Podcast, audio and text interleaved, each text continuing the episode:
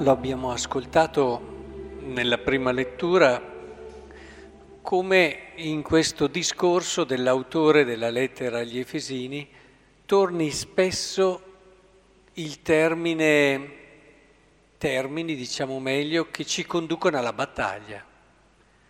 Parla di indossare l'armatura di Dio e l'armatura torna più di una volta in questo brano. La nostra battaglia infatti non è contro carne e sangue, ma... E poi parla ancora di essere pronti, piedi scalzi, eccetera. Parla di elmo, bellissimi anche tutti gli esempi che si fanno, l'elmo della fede, eccetera. Ora lo scudo anche della fede, meglio.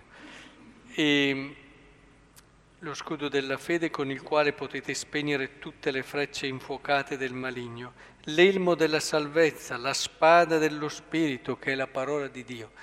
E anche il Salmo che abbiamo pregato insieme torna con questi: il Signore mia roccia che addestra le mie mani alla guerra, le mie dita alla battaglia, mio alleato, mia fortezza, mio rifugio, mio liberatore, mio scudo. Vedete che ritornano anche qui questi termini.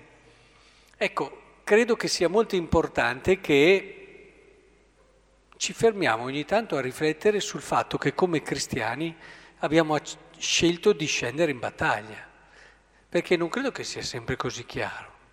Cioè, a volte ci ritroviamo cristiani e pensiamo e ci rivolgiamo a Dio tante volte perché ci torga questo problema, ci torga quell'altra difficoltà.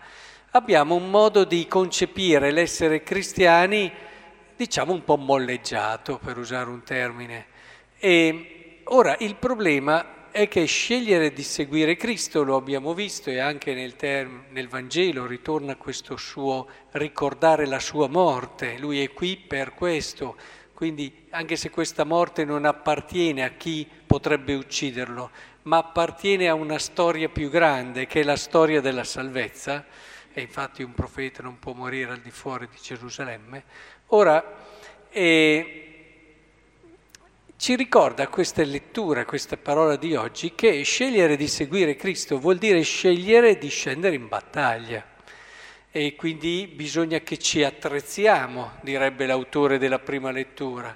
Dobbiamo quindi lavorare ogni giorno instancabilmente perché il nostro cammino di fede sia fatto con determinazione, decisione per raggiungere quello che è l'obiettivo e lo scopo che è la realizzazione della nostra vocazione in tutta la sua pienezza, fino, se il Signore ci darà la grazia, al dare la vita.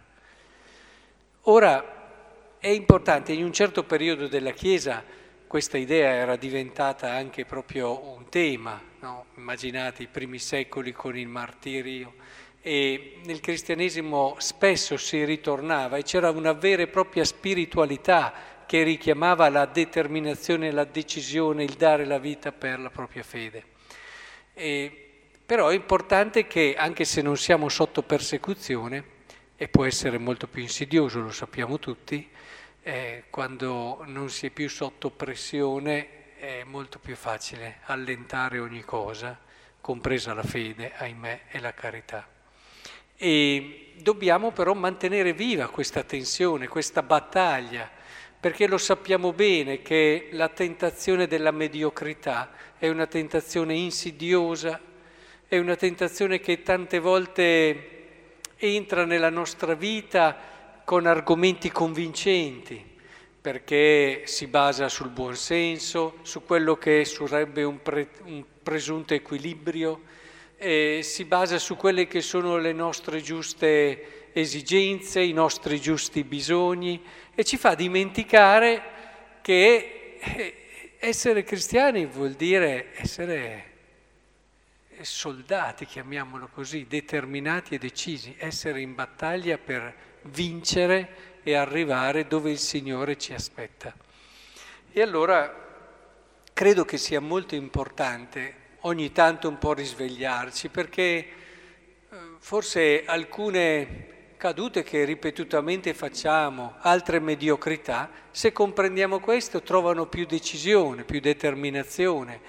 Tante anche come dire, rispetti umani, tante difficoltà a lasciare i nostri difetti, eccetera, trovano maggior vigore, maggior decisione. Ed è importante questo, è molto importante, a parte che la vita,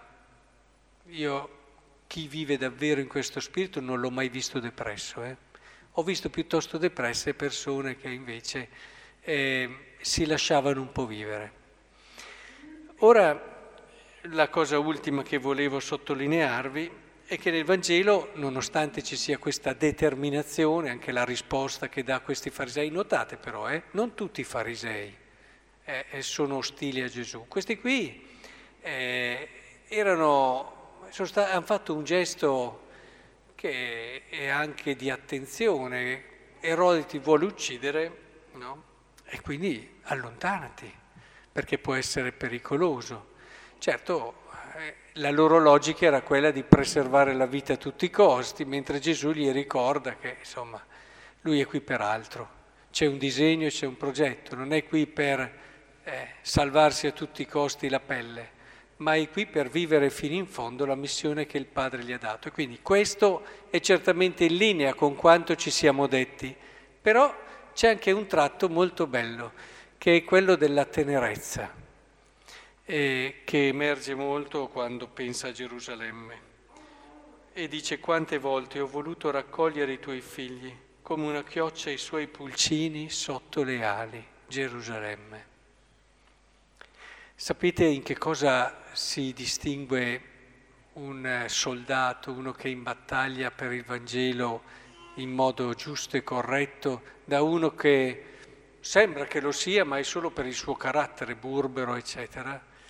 Appunto da questo fatto, che si riesce a essere in battaglia ma non si perde la tenerezza. Sono due cose che indicano che lo siamo nella giusta battaglia e con lo spirito giusto.